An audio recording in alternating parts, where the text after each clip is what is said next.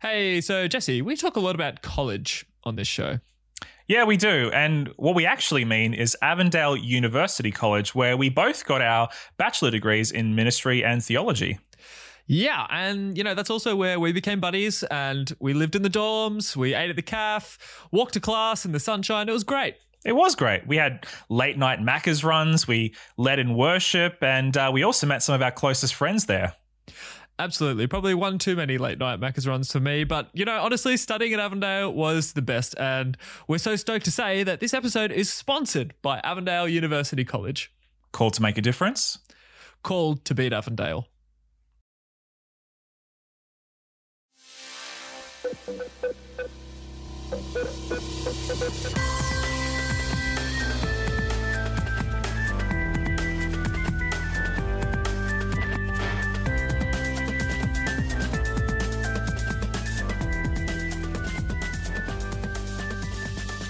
Welcome back to Burn the Haystack with Josh and Jesse. I'm Jesse.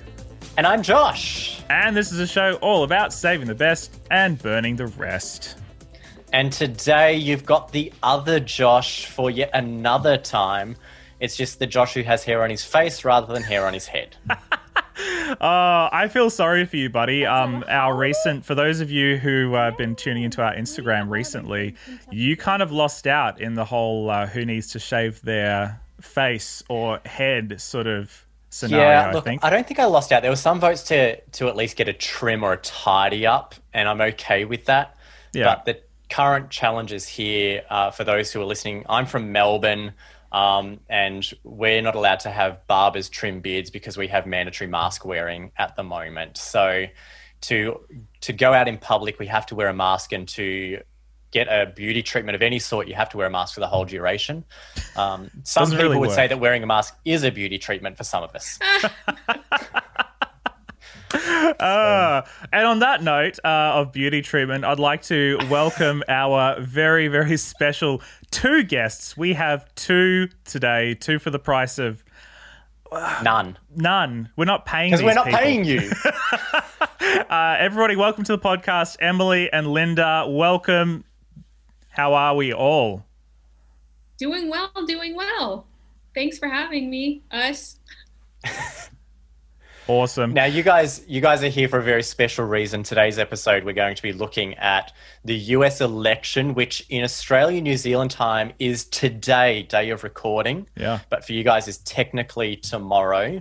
Um, very divisive issue as it could be, but we want to try and have a bit of a, a discussion, look at how elections, politics, and faith kind of can work together, and how you can still be friendly towards each other, even if we're on different sides of the political divide. So we've got Em, uh, who you're largely uh, leaning one way. I'll let you guys describe this later, and Linda, you lean the other. But before we get into that, uh, let's just find out who you are, because people may know you, Em, from a little kind of side hustle project you had a little while ago. Um, but Linda, you're probably more of the unknown. So let's start with you. Who are you? Where are you from? What are you about? Hey, so my name is Linda, and I am a former university chaplain. I was from La Sierra University. I spent 13 years there on campus working with student missions, uh, local outreach, international humanitarian aid, that type of thing. I got to know Emily when I spent a few months over at uh, the place where she works, Quiet Hour Ministries, getting to again work with individuals internationally sharing about Jesus. And now I am the pastor for outreach, associate pastor here at the Vallejo Drive SDA Church in Glendale, California. So Awesome. about me. Yeah. So very much ministry mindset is your kind of career, be it chaplaincy or, or church pastory type stuff. That's that's where it is, whether it's nationally or internationally, as you're sharing. Right. Take it as it comes. Definitely. Yeah. Yeah. Mm. Awesome. And what about yourself? Tell us who you are, where you're from, a little bit of your background as well. Yeah, so uh, some of you may know me from the uh, Adventist Millennial podcast, which I did for a while, and don't come in my inbox wondering where it is because we don't know if it's coming back. um, you can come in my inbox and ask me; it might motivate me to start it up again.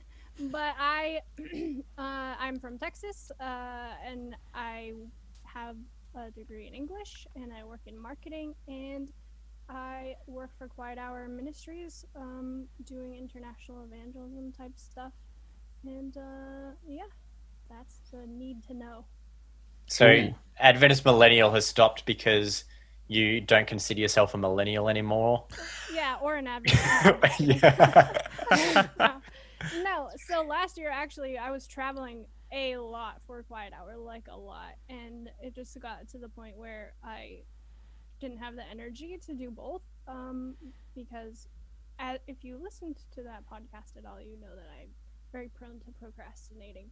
And so, uh, right during that period where I was just traveling so much, I stopped it, and then it just never got jump started again. So Mm. if you want it back, you just have to hassle me about it. I still I still remember you were it was towards the end of the life of the podcast and I remember there was like an episode it was like a really short episode. You either recorded it really late at night or really early in the morning in some motel or something like that and you promised there was there's going to be one last episode I know, of the podcast and it never came! I know, I know. And then it got to the point where it was like, well, it's already been such a long time. Is it worth me doing it? And so then at at the like one year anniversary of not having done any, I was like, I should like do that one that I promised. And then of course, because I'm flaky, I didn't do it. So this this is very similar. My wife loves telenovelas. And so there's a telenovela that's a period drama called The Grand Hotel, which was remade um, as an American drama called The Grand Hotel. Um, and it ran, for, I think, for like four seasons as a telenovela. And at the end of the first season of The American, like the main character got shot. It could have been like three people. It wasn't renewed for season two. so Sorry. you'll never know So I feel that just- that's my experience with the Adventist Millennial last episode. It's it's the cliffhanger angle. who shot Yeah. the final episode Yeah. Who shot Em? It's not who shot Mr. Burns. I love it. uh, cool. Awesome. Uh, hey, so okay, today is all about politics. Uh, as of the um, sort of this episode coming out, we will be in the thick of election madness. Um, and we have asked the two of you on the podcast because you have two differing political leanings. Um, I'm sure that there are some things that you hold in common, but uh, today is about exploring the, I guess, the two sides because that's, for better or for worse, what we have uh, right now. Um, em, could you uh, just explain to us sort of a little bit about how you identify politically, and then I'll ask Linda if she can do the same. Uh, I identify as right leaning, conservative, maybe a little bit libertarian leaning, although you probably won't catch me voting libertarian, but in general, my philosophy is libertarian. Okay, cool. Have you always been um, conservative minded? Um, yes, although uh, I was never as heavily interested in politics as I as I have been since like college. Okay. So I I didn't really care as much when I was younger, but but now it's a it's a fun hobby.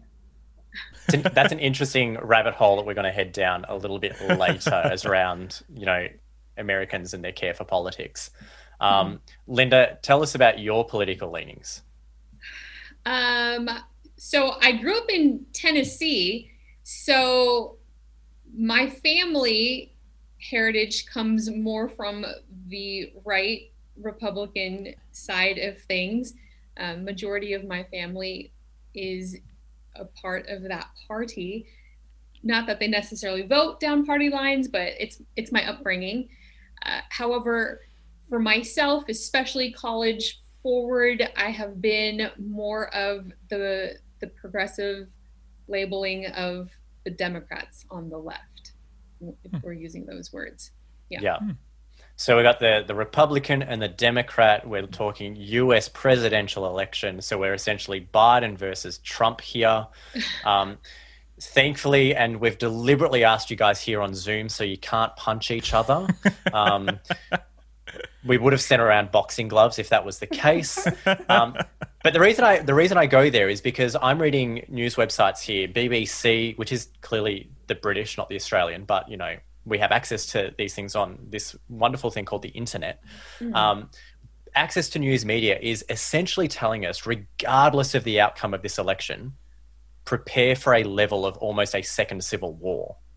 Um, how are you guys feeling the tension in the states at the moment? I saw, for, for instance, I saw a picture of Macy's on Broadway boarding up their store because of the the fear and the anxiety that that is held in America at this point. How are you guys dealing with that?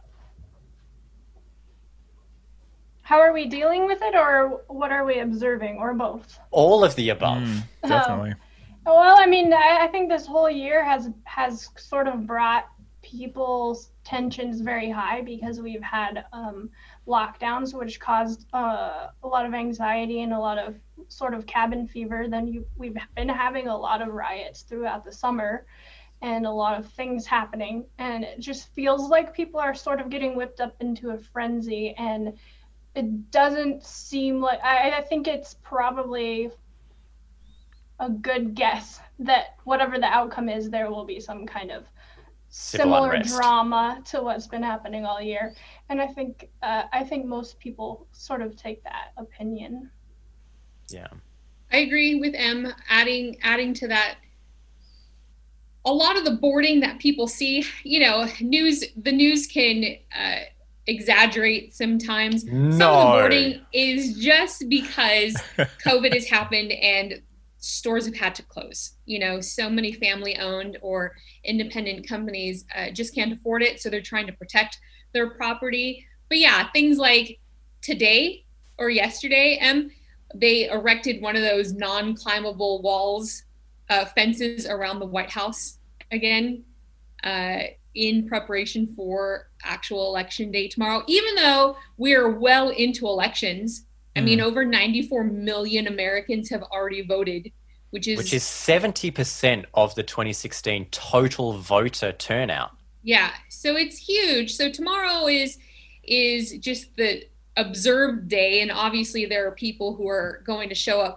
But yeah, a, a lot of the things in the news um, is is because of like Emily said, protests that happened during the summer, also just safety. It's not all because of the yeah. elections that are. It's not been a normal election year. Let's be honest. Mm, You've you know definitely. coronavirus. We've had you know race issues and yeah. discussions around police brutal, brutality and defunding police and those sorts of things that have been happening as well, which have probably just it's more fuel to the fire that yeah. you ordinarily wouldn't have come an election year.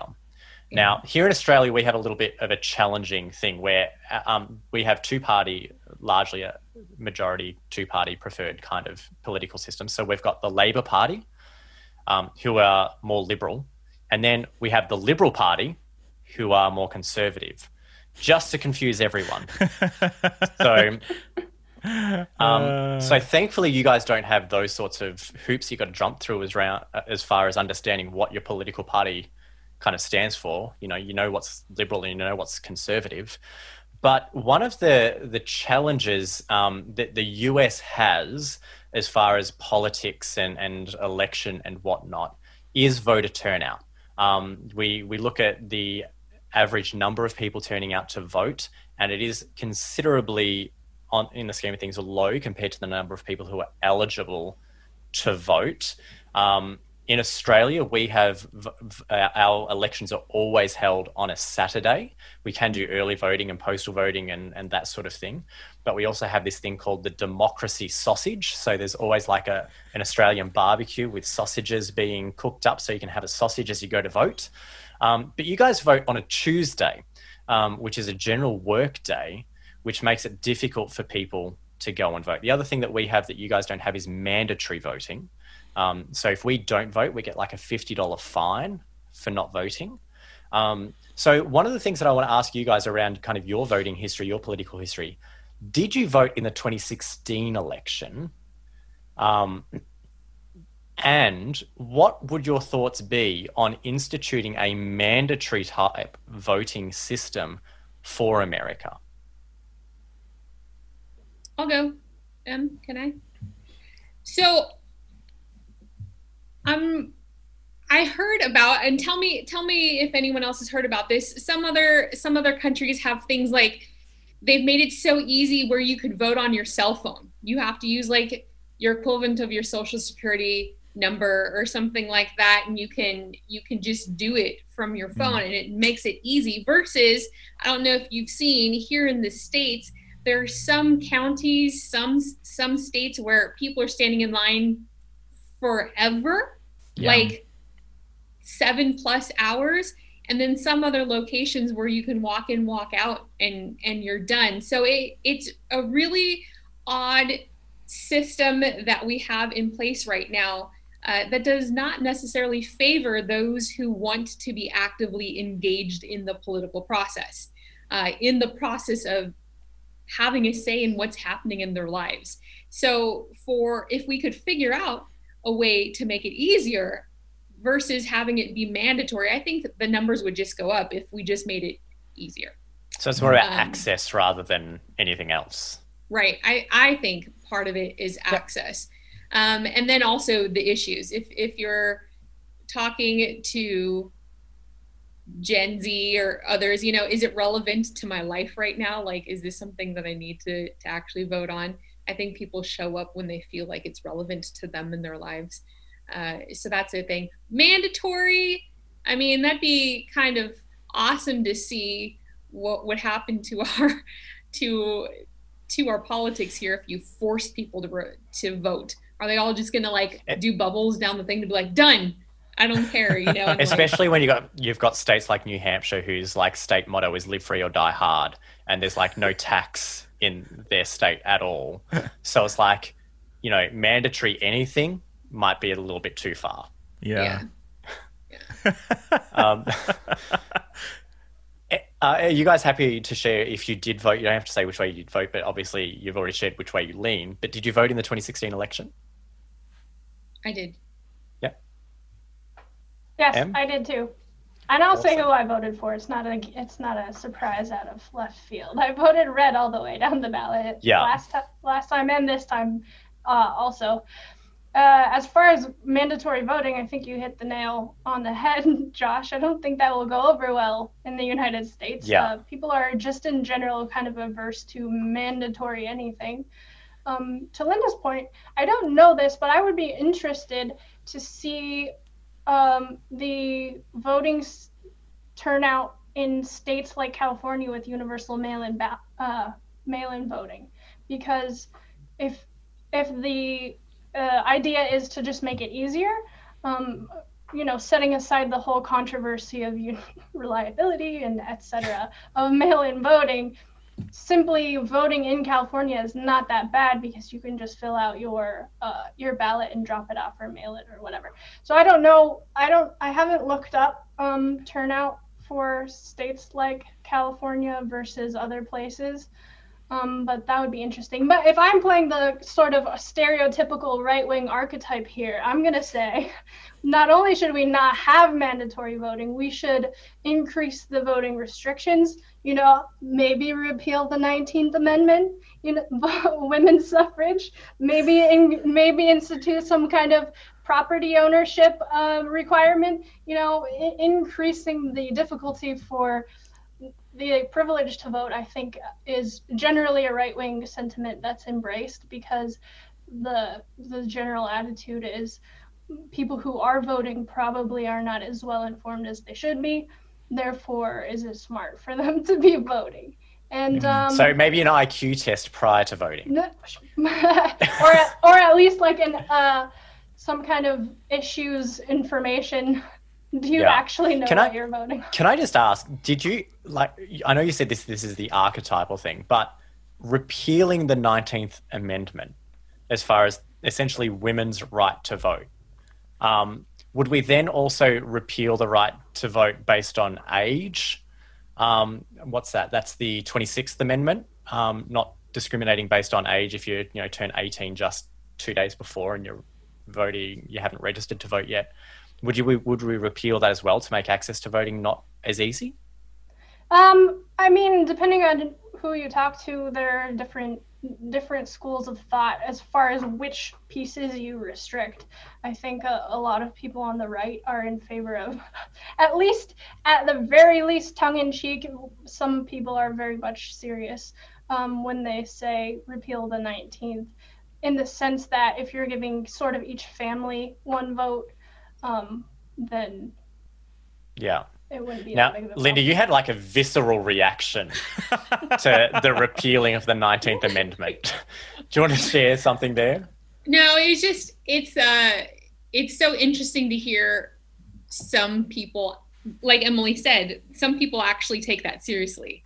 Uh, that that not everyone should, and so this this entire conversation actually about the IQ test or whatever makes me really uncomfortable because even though I know how you're saying it. There are people who who actually think that, um, and then we get into into all of the legalities and all of the things when it comes to economics and funding of schools and who had access to go to school to get the funding to be able to be these ones that get to vote you know like everything like it it it helps to start undo everything um, that's why i was saying i think just making it easier even here in california one of our local measures uh, is to change the voting age, not voting age, but like if you are 18 on the day of the national election, even though voter registration had ended early, you can still vote.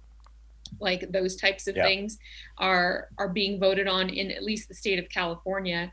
Um, but yeah, I mean, even before COVID, uh, voting wasn't the easiest thing uh, in some states because of the number of locations that you could go to, because of some of the restrictions, of because of whatnot. And we, 2016, I think like 80%, between 80 and 90% of people who were registered to vote actually voted.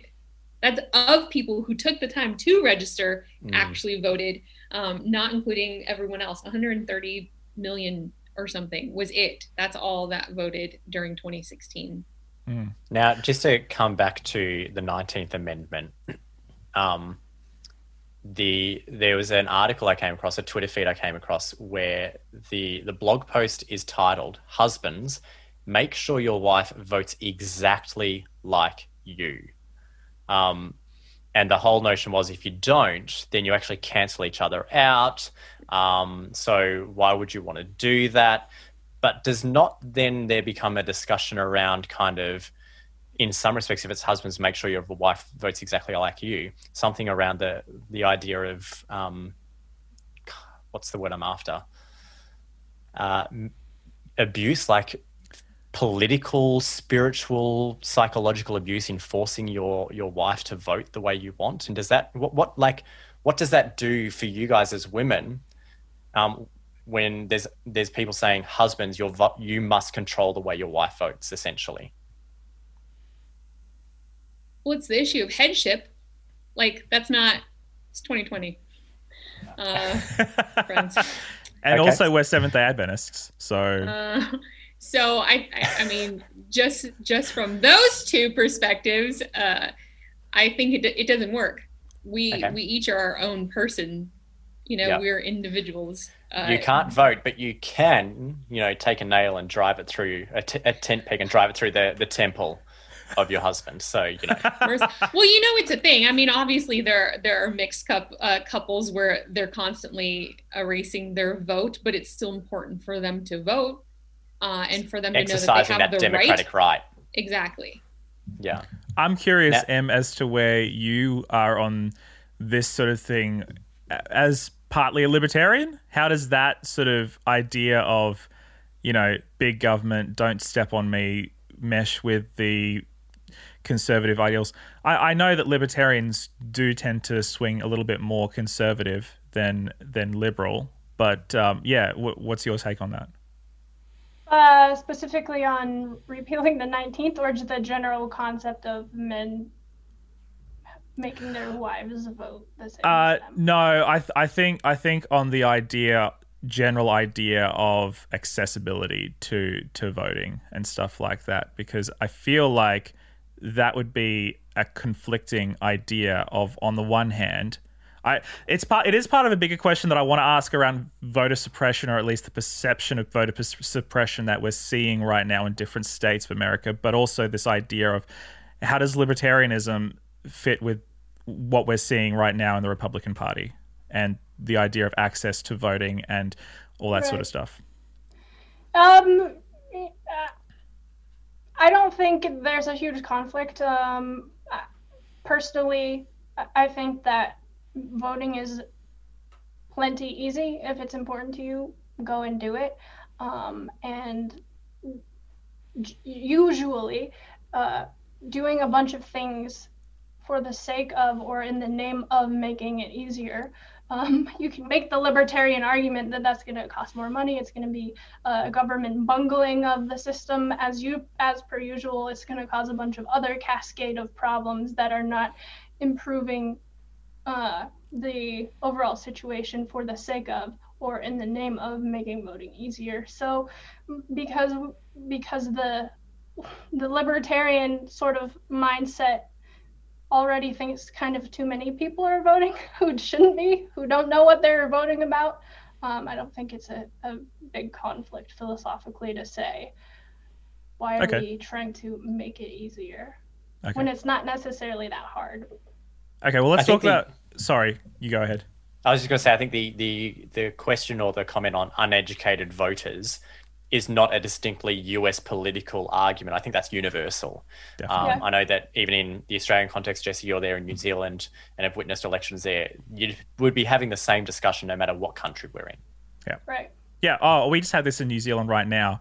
There are a great number of Adventists and Christians that I know who are very unhappy about Jacinda Ardern coming in for a second term, um, simply because they think she's ridden on the coattails of her general popularity with popular media and the rest of the world. Uh, and people have gone out to vote for her and her party, not realizing or not really fully comprehending uh, the policies and the direction mm. that the party actually is going to make an impact on in their in the in the life of the country.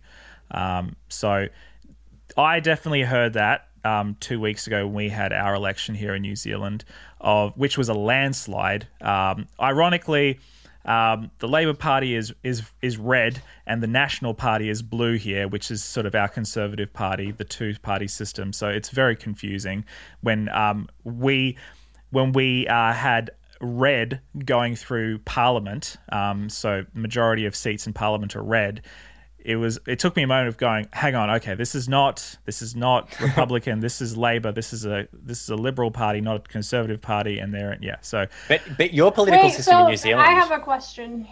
Jesse do you vote in new zealand? Yes yes. Oh. Uh, voting is not mandatory a... it's not mandatory here um, but we do vote um, but, but the question I mean, you got to ask: citizen, resident, how does that work? Is Austra- that Australians Australians have permanent residency in New Zealand. It's part of the. I think it's part of the Trans-Pacific um, partnership. Tra- partnership thing. Oh. So if you're an Australian, you live in New Zealand, or you're a New Zealander, you live in Australia, you have full voting rights. Uh, okay. It's a bit more complicated if you're an uh, immigrant of some other place. So yeah. Now, the fact that you guys in New Zealand had a landslide victory is unheard of because of the, the New Zealand political system. Biggest landslide history, biggest landslide in uh, the Labor Party's history. Mm. Mm. Yeah. So, um, if I can get back to, to US politics for a moment, and this, this is a little bit tongue in cheek, are these the best two candidates you could come up with? Like, if I look at the the news media, whether we're talking, you know, mainstream media or you know, fake news media or whatever you want to label anything, your two presidential candidates have both been actively accused of sexual misconduct. And you guys essentially have the choice of this sexual deviant in the White House or this sexual deviant in the White House. You're okay with that? Uh, if you had asked me this question in 2016, I would have said, no, this is crazy. What are we doing? I'm voting against like against my better judgment for Donald Trump. If you ask me that in 2020, I would say 50% yes. Donald Trump is the best candidate we have. on the Republican side of the aisle. Joe Biden 100% is not the best we have to offer up on the Democrat side, in addition to the fact that he probably won't, uh, is generally assumed that he won't stay in that position, that Kamala Harris will step in fairly soon after he takes over. So, first of all, she didn't win any of the primaries. Nobody liked her to begin with. So why are we just like shoehorning her in here? That's that's what I would say in 2020. Well, let's let's just um, go back to the fact where the Twelfth Amendment um, allows for the current vice presidential process, whereas it was literally just used to be whoever came second was the vice president. So, if we were talking uh, 1800, let's say Donald Trump wins this election, then Joe Biden would be your vice president. I mm. find that almost comical to think that that could happen, um, or Joe Biden with Donald Trump as vice president. Um, I'm glad you have that amendment. that would be. I mean, if it, I'll, I will admit there was a part of me in 2016 that was voting for entertainment factor, and if you throw that in there, you know, yeah, big points for entertainment. I think yeah. a and lot of people voted that way for that reason. I think some people are still voting that way because Kanye was on the ballot. Oh yeah. right. On like yet not in every state. One. Guys, you don't understand. just... I I watched the Kanye West Joe, um, Joe Rogan episode. If I was in the US, I'd be totally voting Kanye right now. And so I, would I would have voted Kanye too if I didn't think it was so important for Trump to win a I shared this with you guys before we recorded. I'll share it with those listening. When I was 21, I ran for local government against my dad. Neither of us got elected. Um, there were, I think, 11 candidates in my ward, um, and we were electing three people from that.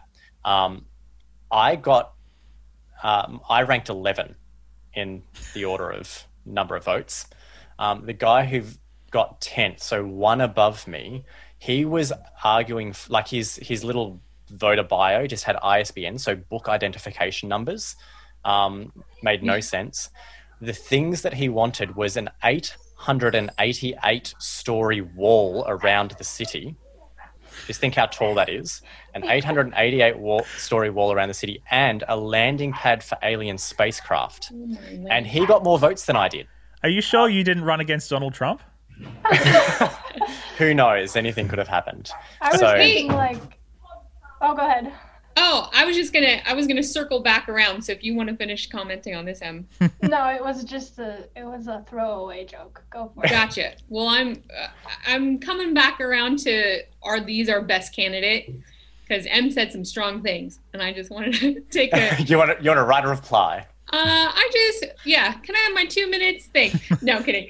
Uh, so I just, you know, when it came to the Democrats, there were what, like 30 plus people at the beginning, at the onset a year ago, when before Biden even threw his uh, name officially into the ring. Uh, there were so many people, and and it came it came down to him. A lot of Democrats will say. Uh, because they wanted to work together to get Trump out, right? Like, let's do what's best for the party. So you're putting the party first versus should they not always first. be doing that? Party first versus person first. I think the Democrats do that a lot better than the Republicans. Um. Yeah, you want. Yeah, that's a that's an interesting question because here there you'll know. I mean, people don't always they can register one way but they might vote another way. And we found that happen in 2016 um, like 5% of dems voted for trump and vice versa for for mm. clinton. So it's just one of those things like it sometimes it's an issue i think that they vote for. It's the issues the platforms. I think this time around people are voting for the person Mm. Uh, it's not necessarily the issues. So it's really or interesting. Voting against the person. Or voting right. for Biden. So there, it's, I think that's a really important distinction with this election as well. Like it has been less about the issues for a certain party, the Republicans, whereas the Democrats, I think, still want to aim for all of the things that they stood for in 2016. And um, hold on a second. And then, uh, and then, uh, so that's why so many people that could have been great, Pete Buttigieg or or others, Bernie. I'm a I'm a Bernie girl actually. Uh, so so I think we are voting person uh, who's going to be best for the country, not just for a political party. So there was a visceral reaction when Em made a comment about the 18th, uh, the 19th Amendment. Wait, wait, wait, wait. I might But have you've got a misunderstood. better visceral. Yeah. I might have misunderstood what you said. Did you say the Republicans are voting more on person than on policy? Or the other I way think, around? yeah, because I don't think that your person is actually for those policies. So I think it is all about the name and the entertainment versus what he's actually doing because he's not actually fighting for any of those issues. I mean, you're not showing up for any security briefings for the last four years. So how are you saying that you are there for the government's security or safety or any of those things? It's it's a joke. Like he's not. It's for the person, not for. I would I would say I would- I agree with you if you're saying that Republicans aren't voting based on Democrat policies. Because it's not about the person at all. Uh, most Republicans that I know, especially the Christian ones, are like, heck no, we don't respect Donald Trump. We think he is, you know, a loudmouth and a brute, and we don't like the way that he talks, and we think he's kind of off-putting, and you know, he he's all very orange. But that being said, he's one of been one of the policy wise and administration wise he's been one of the most conservative presidents in modern history. And we're willing to put the rest of the character arguments aside because he's doing the things that we want him to do.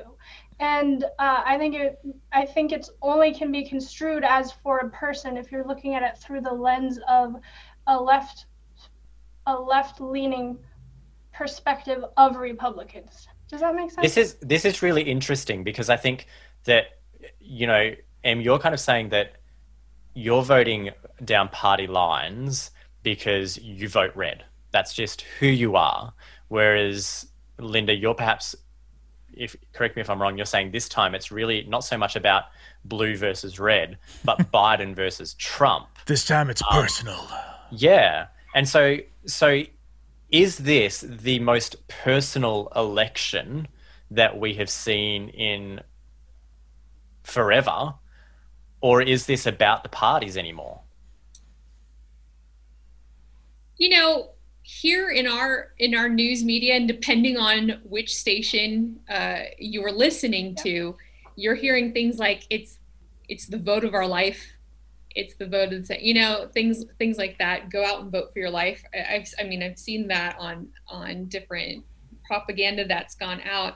Um, when it comes to when it comes to the dems at least i think uh, the reason there it's twofold i think because of the issues because the issues are so important it's impor- im- it's important to get the person into position there was too many p words there i realize I That's okay. It's powerful. Um, but because of the issues are so important, we have to have someone who is going to be able to be in the White House.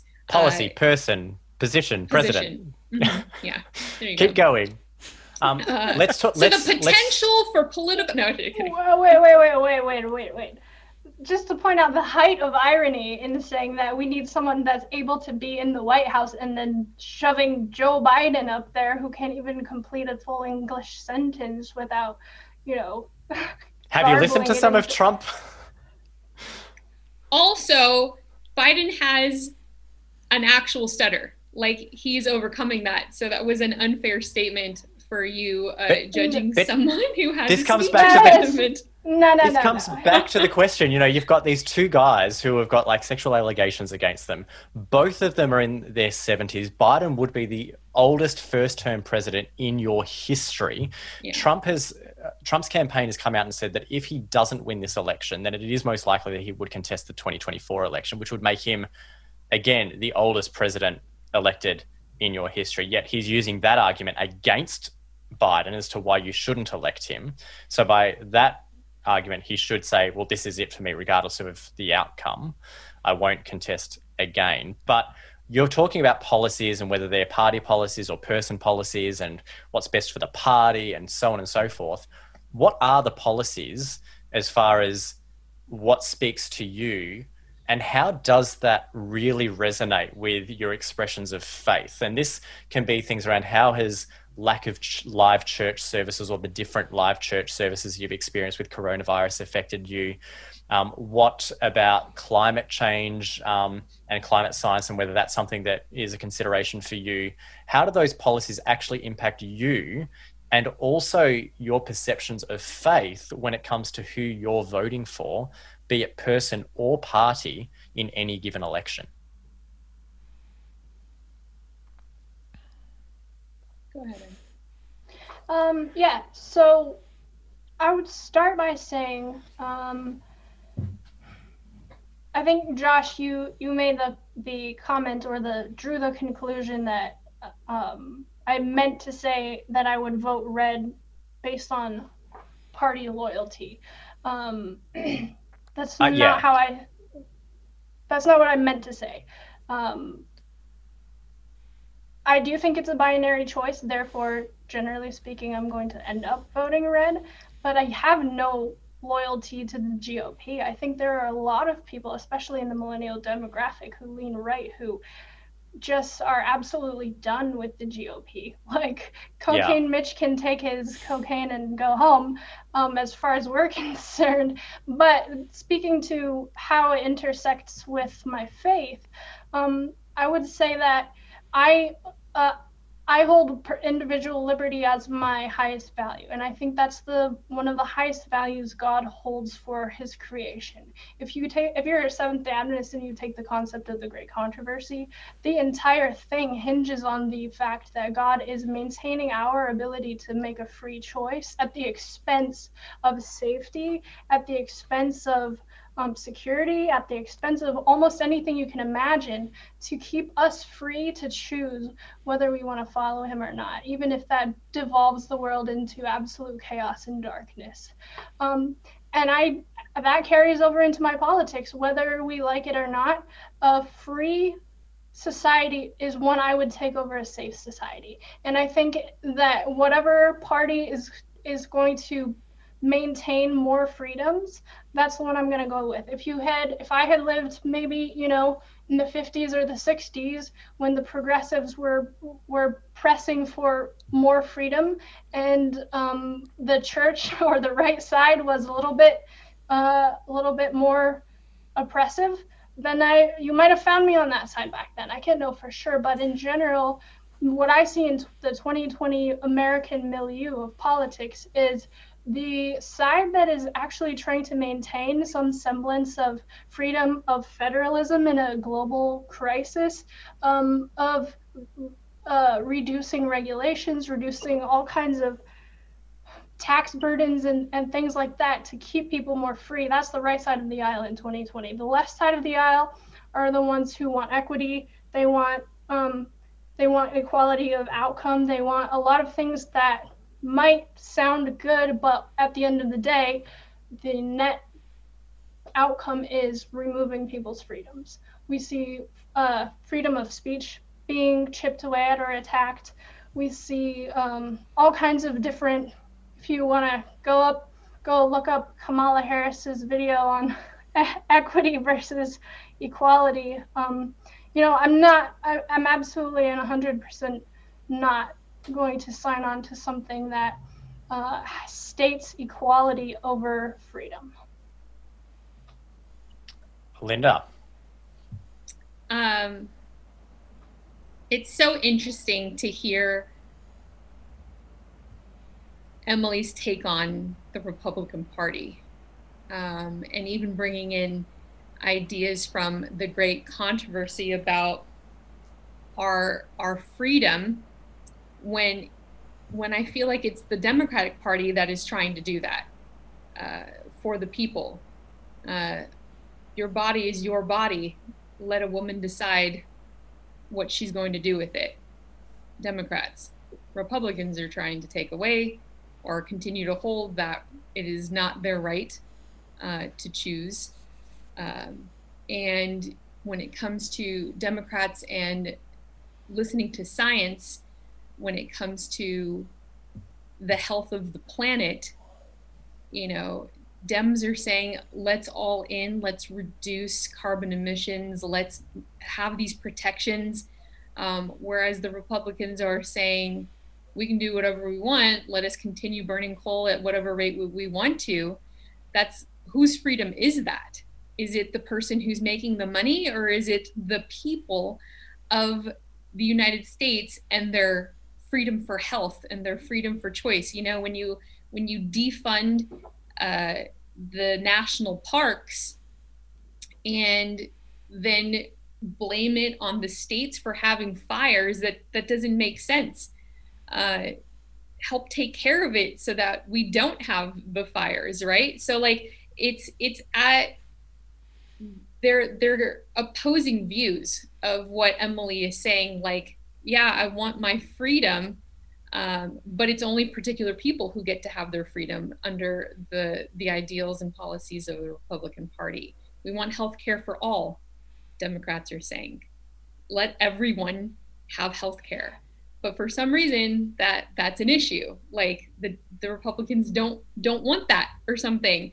Um, it does it doesn't make sense. So I feel like uh, Dems, when you listen to science and like the things that they label as progressive, it's for the people. Like, how do we all live a health healthier life together? How do we all contribute to it? How do we all benefit from it versus it versus it being some? Mm. that's what it feels like um, for me. And and my my background like when it comes i'm a i'm a church pastor. Uh so you know it's one of those things like am i even supposed to be talking about this like, am I supposed to have a viewpoint on this verbally, publicly? And I think Just the not answer from is from the pulpit. Well, yeah, right. Um, and I think the answer is yes, because I think we as Christians we're called to be stewards of the planet, right? Like that's what God gave Adam and Eve as their first job to go and name and to take care of. I mean, it's part it's part of what we're called to do.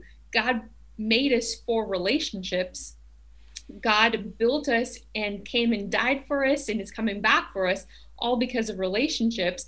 And I feel like, I mean, this is some can say this is a stretch, but I mean, I, I think that's what we're called to do to love on each other and to take care of each other and be stewards of the things that are around us. And I feel like the reason I'm a Democrat is because the policies of the Dems uh, are more in line with that of taking care of the planet, of providing health for those that need it, all of us, for providing um, stability and security in your jobs by having unions versus defunding or wanting to remove unions, which is more of a Republican stance. You know, some of those things. Um, that's why that's why I vote um, Dem. I would draw one distinction, um, and I'm curious to see uh, what Linda thinks of this this distinction. I would say, in general, the sort of right side of the aisle, the right leaning philosophy, um, wants the, some of similar things in the sense that we want everyone to do well, we want everyone to be free, we want everyone to live the best that they can. But on the right side of the aisle, the pressure is put on the individual to make that happen. On the left side of the aisle, the pressure is put on the collective to make that happen.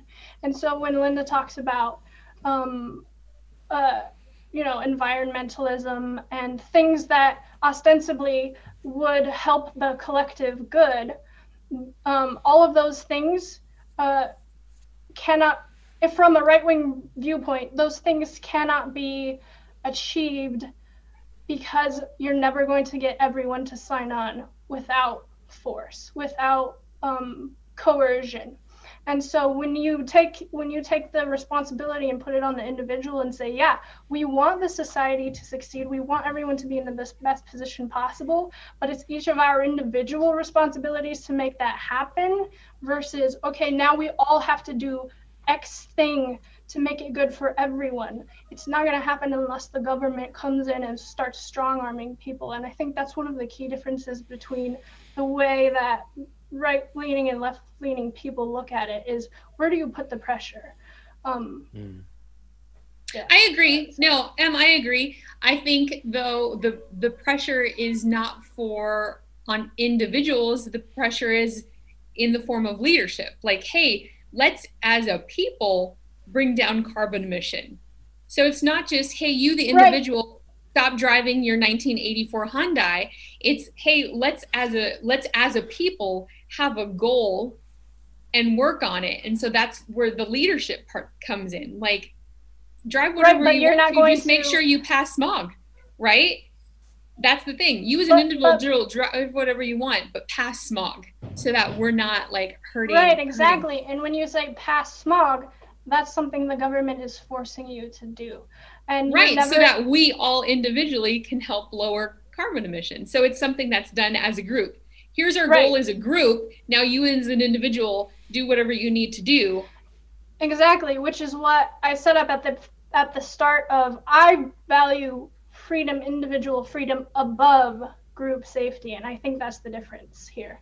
Is right wingers tend to value individual freedom above collective safety, and the opposite for the reverse. It's so If that makes interesting because that's not the history of the Republican Party, right? Like there was actually this huge shift. Like if you the Republican Party back in the 1800s were were pro like expansion of slavery. Like Lincoln was a Republican, right? Um, Republicans used to be against slavery, against um, like preserving. They were for preserving of political power structures. No, no, no, no. That was after. That's part of the switch. Before they were uh, supporting economic reform, they didn't want the expansion of slaves, things like that. And then in the early 1900s, it switched, where then they became the ones that seemed to stem those things. Like, let's preserve the power structures, whereas, which is where you get the name GOP from Grand Old Party. It's preserving the things that we now want to protect, but it was a certain group of individuals that were preserving what they held as important for their group, not for the collective group. Whereas Dems are the democratic, you know, like it's for the everyone. So yeah, I see what you're saying, Em. Like uh, Republicans are more about individual freedom, whereas Democrats are collective freedom. Like let's together, let's have some of these Except that things that collective freedom is kind of an oxymoron. Although I will say, um, to your point about the Great Switch, if anybody's interested, look up Carol Swain on the topic of the, the Great Switch. But irrespective of whether that actually happened, because there is a dis- disagreement along party lines there as well.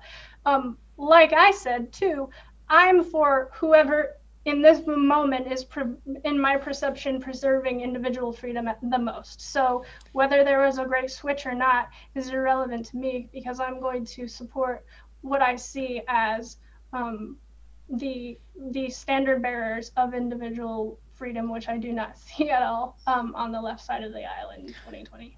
One of one of the things that I observe as an outsider is that you know the individual freedom. I, I struggle to understand um, that as a value because it's not something that I've grown up with in my country with my political system here.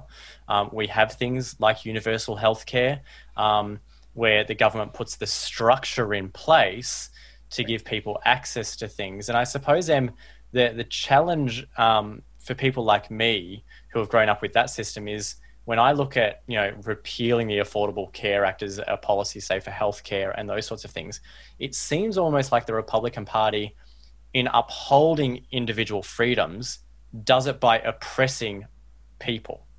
Um, so how do we how do we balance upholding individual freedoms without the oppressive kind of tactics? Or, as an outsider, do I misread that? Uh, describe what you see as the oppressive byproduct of individual freedom. I'm not So- sure exactly what you mean. So, like when you're talking individual freedom, I'll, I'll use healthcare um, as the example. So, here in Australia, we have something called Medicare, slightly different to your version of Medicare. Um, but if I go to the hospital um, or I um, need an operation or I go and get a COVID test all of that is covered by the government, 100%. Um, just happens. Um, if I go to the doctor, there might be a small fee, say $70, but that doctor consultation fee is then rebated. I'll get about $30 of that back in my pocket. Um, so I have to pay up front, but I'll get some of it back. Um, so that for me is, you know, universal healthcare. Uh, I have the, the freedom to access healthcare. Whereas when I look at the Affordable Care Act, conversely to that, it's like, yes, you've got kind of some aspects of that happening, but when it comes to um, pre existing conditions and those sorts of things and um, repealing the Affordable Health Care Act, what I see as far as a, a um, taking away of the individual freedom is we only want healthcare to be available to those who can afford it. Your minimum wage in the US is like $7.90 or something per hour. Mm. Um, whereas in Australia, our minimum wage is like $19.76 or something like that per hour. Mm. Um, we don't have a tipping system in Australia when we go out to a restaurant because we pay people a livable wage. So if you're going to repeal the Affordable Care Act that gives people access in some respects to free healthcare or affordable healthcare, why then won't you then raise the minimum wage so they can at least afford the healthcare that they're now not able to access? Right. That's not There's a there. Sorry. Yeah, I, see what you're saying. I mean, this comes down to the fundamental difference between small mind, uh, small government-minded people and the, the converse. Small government-minded people, by default, don't think healthcare is the government's job. We don't think wage control is the government's job. We don't think rent control is the government's job. The government has very few jobs: maintain our God-given uh, human rights and maintain law and order. That's about Debatable. the extent of it. so, so the very conversation around healthcare, if you're talking to a truly right-wing person, they're never going to um, they're never going to be on board with that because when you're saying we want everyone to have access to healthcare, from a right-wing perspective, what you're saying is we are going to hold everyone at gunpoint to fund healthcare for everybody else. And that's not that's against our values. So if you're wanting everyone to have healthcare, you uh, okay. And here's another piece of it. This is a commonly misunderstood. There's a big difference between capitalism and crony capitalism. A lot of Republicans are not happy with our healthcare private the private sector of our healthcare system. It's a huge like couple of different curse words that you could throw in right there. Um, and nobody's happy happy with it. That being said, the solution is not to nationalize healthcare because that's fundamentally against our principle of healthcare is not the government's job.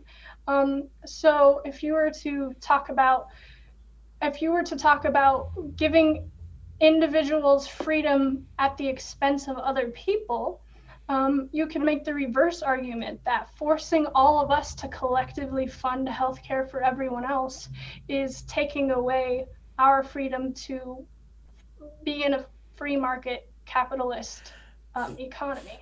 Follow up follow up comment to that, and I this may this may come out of a place of ignorance, but I do find it that that stance quite interesting, given that you as U.S. citizens did collectively fund Donald Trump when he got COVID nineteen. When he went to Walter Reed, he didn't pay a cent. That was all taxpayer money.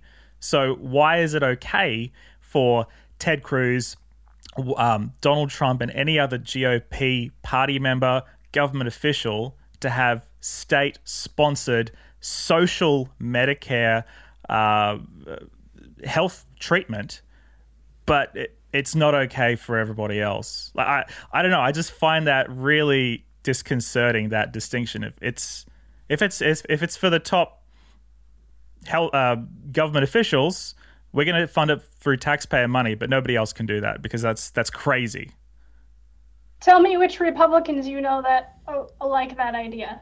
I don't think very many Republicans like the idea of the collect the uh, the elite or the ruling class having access to anything anybody else does. And I think most of us would have been fine if Trump had had to pay out of pocket for his um, his uh, his own care.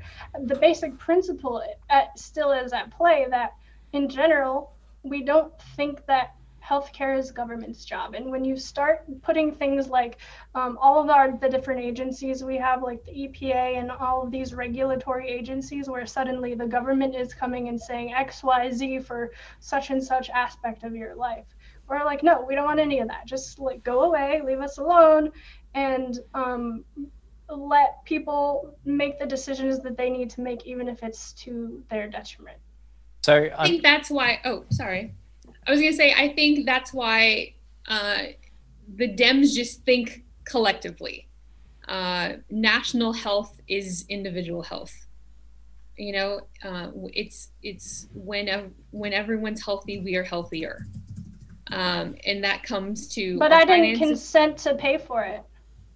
But did you consent to have the largest military budget in the world that is larger than the next seven countries combined. combined. Well, the military is actually part of government's job, although I would say that in general, we're not uh, right wingers are not huge fans of spending, including in the military. Though that, like I said, military is the government. So, sorry, Linda, go ahead. I cut you off.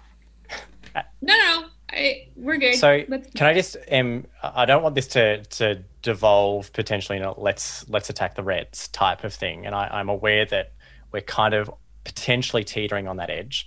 Um, I do want to ask a question. You said there were two roles of government. Can you just re- rehash those for me?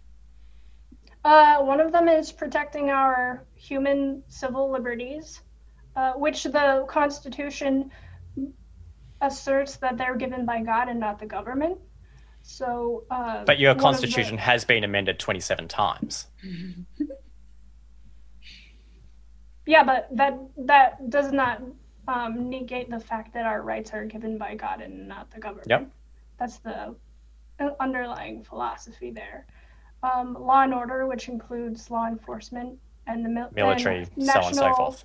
Yeah, uh, homeland security, I guess national, yep. the military pretty much um, what are some of the other things that we think so are actually the government's they're really the only two that you labeled before. You just used a different word there when you said it the second time. So the, the second time you said your god-given human liberties but the mm-hmm. first time you said your god-given human rights. Um, and the reason I wanted to make that distinction is because, according to the UN Charter of Human Rights, Article 25, everyone has the right to a standard of living adequate for the health and well being of himself and of his family, including food, clothing, housing, and medical care and necessary social services. How does that fit in the Republican Party's policies? Because this, how is that a right? How is that a right? Well, that's that is the universal charter of human rights. Why that's is the, the US why is the US Constitution the only document we go to when it comes to rights? Because we are the United States of America and our government is based on our Constitution. I mean, who said the UN is suddenly the authority on what's a right? Uh, but the UN uh, are the uh, ones who charge you for war crimes with the international justice courts. Yeah, but but this is the difference between government-given rights and God-given rights. The the Constitution recognizes what we consider God-given rights, which is the right to live your life, the right okay. not to be uh, have things imposed on you. What's what the UN is saying is some kind of manifesto of things that the governments or the various okay. countries of the world say but is not rights. The, is not the US a government-run country? So if the UN is giving governments advice and the US is saying, well, we have God given rights, not government rights, then why do you have a government at all? Uh, to protect the very bare minimum. I mean, the whole point of of protecting the God-given rights is to keep people from imposing on your ability to live your life, from killing you, from and from injuring you. Those are the things that uh, the founders. I mean, we don't we don't want an anarchy. We don't want just yep. total, you know, society with no government. The point of small government is the government only does what it absolutely has to do to protect people from just, you know, tribalistically whacking each other over Yeah. whatever. Um, but we're not going to suddenly, well, we say we're not going to suddenly just start adding these different rights. Like a lot of right wingers would argue, Roe versus Wade is not a right, um, especially from the federal Supreme Court level. That shouldn't be that. At the very least, it should be something that each state is deciding um, for themselves. So when when we say when we're talking about God-given rights, we're talking about the right for me not to have my life uh, threatened or uh, endangered by somebody else. Does that make sense? Yeah.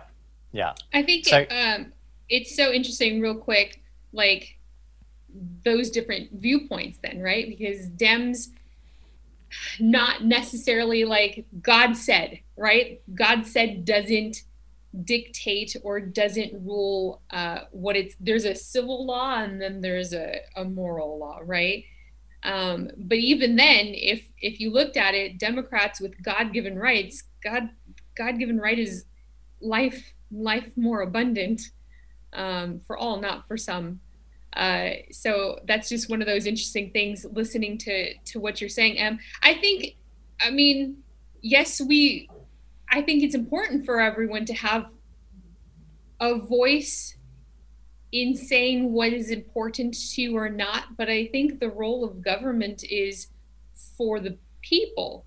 And if there are things that are in place that are going to affect the majority of people, like pollution is going to kill people, right? Um, COVID is hurting people. There are some of these things that that are part of the government's job. Um, this is why there's been such a huge issue with uh, from the Democratic side, or, or a lot of just a lot of sides on on how the Republicans have taken care of COVID.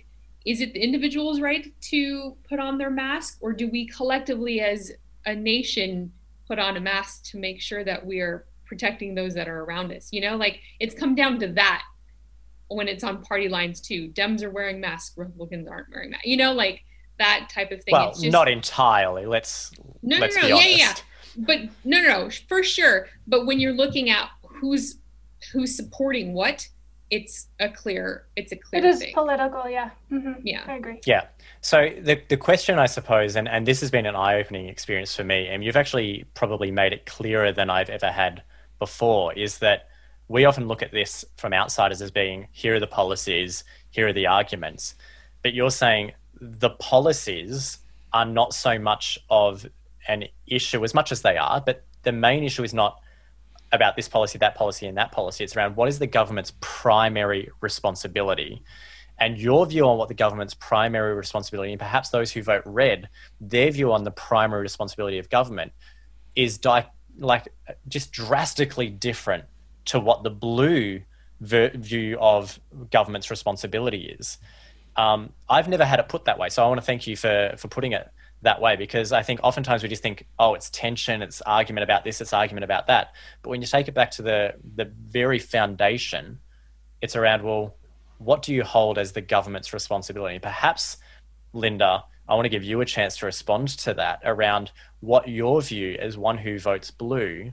Um, what is your view on government's responsibility more broadly? Obviously, we've had you know the rights or um, the God-given rights or liberties, as Em said, and also the safety of the nation, if I can put it as basic as that. You probably would agree with those, but perhaps add or you know view it, voice it slightly differently. Yeah, just I mean, just a little. Uh, again, I think it is care for the whole. Uh, that's where I come back to the word stewardship. Um, I'm responsible not just for me, but my neighbor. Um, if my neighbor makes more than me or makes less than me, they're still my neighbor. Uh, so if that means I'm spending some of my day helping to cut their grass or to take them groceries, that's part of my responsibility. Yes, as an individual, but that's also um, guided by the thought of thinking of us as a collective whole. Um, and I think Democrats just think more of that. Like, uh, what do we do for our collective whole that's not these individual like well i should own my own gun like i get people wanting to have their own things but let's also be mindful that we're not we're not alone uh, and the care of others. And i think biblically for me that it's just a huge part like um, god's greatest commandment was for us to love one another. It wasn't just our take care of yourself and i'll see you at the finish line right? Like we're given a task to do. Um, and we were told by god to love one another not just take care of self. Uh, and i'm not just i'm not and i'm not trying to say that republicans are selfish or or that they're wholly individualistic but it's guiding a lot of their principles and and in turn affects their practices. Um, i think like emily is saying it's really important to make sure that i'm that we as individuals are protected. Sure democrats we think that as well. Uh, what what differs us is there's more to the role of government than just those those two issues because there are more issues out there that are affecting us as individuals and as a collective society. Uh, so like you pointed out josh we've we've had so many amendments. Why wouldn't we add these others to it as well? Um, why is healthcare for all not important for all of us? Like for me as a democrat as a christian democrat it totally makes sense. Like, let's just make sure everyone's healthy. Let's get homeless off the streets. It's going to cost us as individuals less because taxpayers are then having to pay less for their medical health care when they're not taken care of, right? Um, there's so many factors that go into it other than just what is it doing for me um, that you have to take into that you have to take into account uh, and and i think it follows more of the spirit of what Jesus was trying to teach us versus maybe the letter of what we sometimes read in the Bible that that the, some parties can can take, I think, out of context. Em, I feel you've got a, a response brewing there, so we'll give you opportunity. I have several points here. Uh, first, starting with the just circling back to the comment about God-given rights and that not being a very uh, thus saith the Lord is not really strong with a lot of people in secular Western postmodern culture. Um, I would also argue that there are very a lot um, and many people who are on the secular right who believe in the same concept of natural rights, which whether you believe in God or not still apply.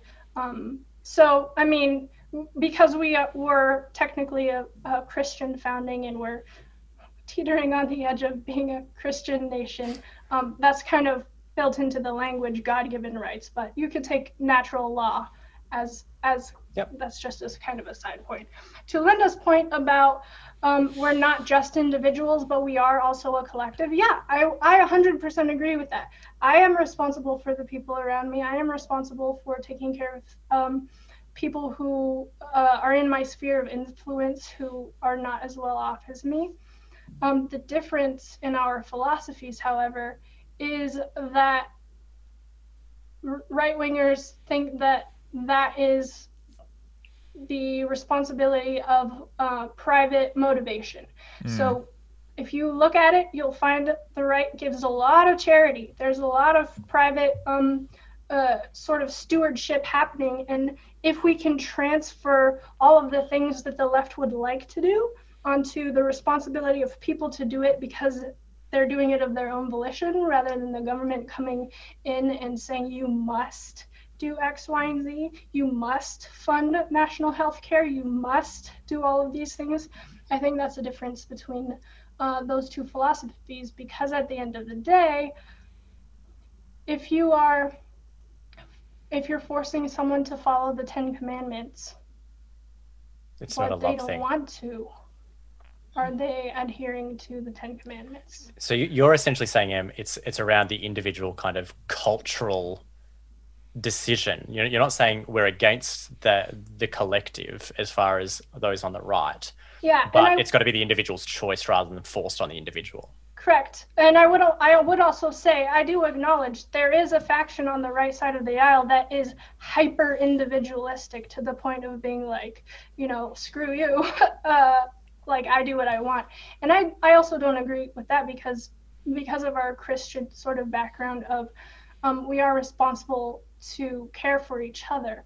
That being said, if you look at the disciples and the early the apostles and stuff, they they kind of lived a little bit collectively in the sharing of their resources and things like that. But it wasn't the government coming and telling them you have to do this. It was that they were all invested in that community and that was something that they were doing to be a part of that community. And I think that you'll see that sort of attitude um, with a lot of Christians on the right side of the political aisle. Yeah, and this is the thing I think sometimes we think everyone who leans right is the extreme right and everyone who leans left is the extreme left. Yeah. But there's so many places in between. Um, and I think that you know you can be right and you can be left, or you can just be, just be slightly right or slightly left, but you're still lumped in with the everyone. Um, Yeah. And I think that's that's always part of the risk when we we have these discussions. So, thanks guys for sharing a bit around your rights and lefts. Yeah, it's been fun. That's awesome. Um, what if I could just one tiny little thing at the end? I it it has kind of it's always I've always understood this, but it does. I think it's a lot more clear to me now that as as followers of Jesus, there is no political party that is going to um, represent our ideology as um, new creation citizens of the kingdom, and that ultimately, no matter which way we lean politically, in terms of our own personal sensibilities or our own responsibility to democracy or whatever, that I, it, it does seem to me that at the end of the day, our ultimate political ideology has to be Jesus is Lord, and that everything else is just kind of window dressing in a way of what is what fits with our own personal um, set of morality and knowing that this is a complicated world we know, um, we obviously know, if you haven't figured out by now, where the two of you um, are hoping this election is going to go. Um, so I'm not going to say who do you hope's going to win, but irrespective of who you hope is going to win, uh, I, I would love if you could just share um, what are you hoping for um, in your ideal world. I know that 2020 has kind of been a, a it's been it's been 2020 and uh, you know i think a lot of us are going into this election season kind of uh, a little bit uh, jaded and a little bit negative about how this whole thing is gonna is gonna turn out. We're expecting that bad things are gonna happen. Um, but if if if the good stuff happens uh, if if the best case scenario happens what are you hoping for um, irrespective of who uh, ends up winning on uh, on the day. Probably on the two or three weeks. After well, the day. yeah, that's, that's The true. end of the year, January. Yeah, yeah, we might figure out eventually. So yeah, Um, I'll start. I would say, I mean, not to use the hyperbolic and overused term, the most important election of this. Yeah, I, I do think it is an important election, um, in that I do think we are sort of at a heightened, heightened level of uh, divide in this country. So in that sense, I do think it's an important election, and I do think, um, I do think that in the long run, we will be better off if Donald Trump is reelected. That being said, um, I think there's going to be a large swath of people, no matter who wins, that's going to be very surprised because there's a large group of people that's sure Trump is going to win, and there's a large group of people that's sure Biden is going to win. So, that being said, there is a, a sense of anxiety, there is a sense of uncertainty. And I would just say, um, for myself, uh, I just hope that we, we as Americans, we as Republicans or Democrats, we as Christians, we as Seventh day Adventists specifically, can maintain the sense of hope that we um, look beyond what's happening here in this world. I, uh, I was listening to Um, I listen to a lot of political podcasts, just FYI. I was listening to one. If anybody's looking for sort of like kind of right wing NPR, check out The American Mind. Um, their Claremont Institute podcast. Anyway, they were describing it as we're all in this barrel going over, we're about to go over the waterfall.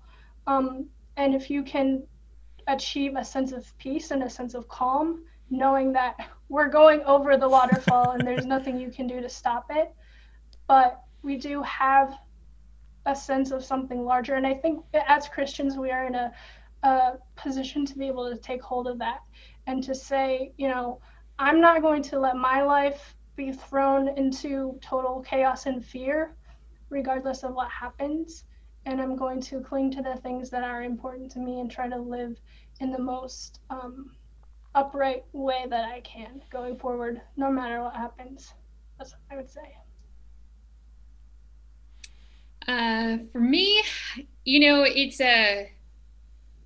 I was looking at some Pew and Barna studies before before coming on, and it's interesting to note that in 2016, only 64% of those who voted uh, listed themselves as Christian. Uh, 64% of all all who voted, and when it comes to Republican and Democrats for the Adventist Church, uh, we're not that strong in numbers. It's 45% who identify as Democrat, 35% as Republican. Uh, and I look at that and I just, I, I hope at the end of this specific election and elections to come that we realize that our political party is our vehicle for how we live our life. Um, just as I, as a Christian, Adventism is the vehicle that makes the most sense in helping me understand my relationship with God and how I'm going to participate in that relationship, how I'm going to view others, and how I'm going to treat others. Adventism helps me identify that. My role and my political affiliation as a Democrat is my vehicle, like Adventism is. Um, it helps me understand better uh, what my role is as a nation uh, what my role is as an individual for the nation and for and for those in my community. So I I hope that left or right, blue or red, whatever independent green, because we've got all we've got those as well. Uh, I hope that that people don't forget what our for those that are Christian that are listening, and for those that are Adventist Christians that are listening, that we don't forget that this is our vehicle this is an opportunity for us to better define and then defend or, or act out our Christianity. Um, Jesus is still coming. Uh, be great if it was tomorrow. Um, but, you know, in the meantime, let's not let these things um, be our only definers. It's supposed to be one of our identifiers in helping us be Christians, right? For those who are Christians. Uh, so I hope that is something because we just feel we feel that tension in our churches, right? We feel our, that tension in our homes, uh, and it shouldn't be. We yes, we should disagree, but it doesn't mean the end of relationships. It should just be this is this is how I'm going to move forward in my Christian faith, and I still love you, even though you are red, Dad. Uh, like this is we're still we're still family. Let's do this together and and let's continue running in the race, right? So that's what I'm hoping. Awesome, uh, Josh. Any last words from you? Yeah, I just I just want to pick up on what you've just shared, Linda, and you know I still love you, Dad, even though you vote red. The, as much as I appreciate that, I think the challenge there is that you are in a relationship with your dad. You're not necessarily in relationship with other with people else. voting mm. red, and so whilst that's a great sentiment whether that's an actuality, I think is a, a challenging thing for us. Um, but I really do also appreciate the fact that, you know, we've been able to have this conversation around, you know, a, a right leaning, a left leaning within the, the US political system.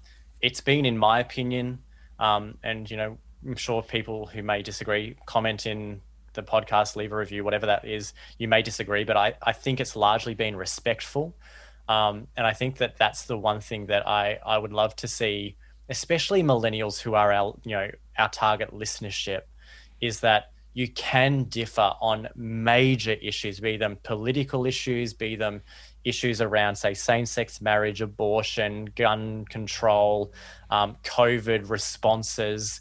You can disagree, but you can still be respectful.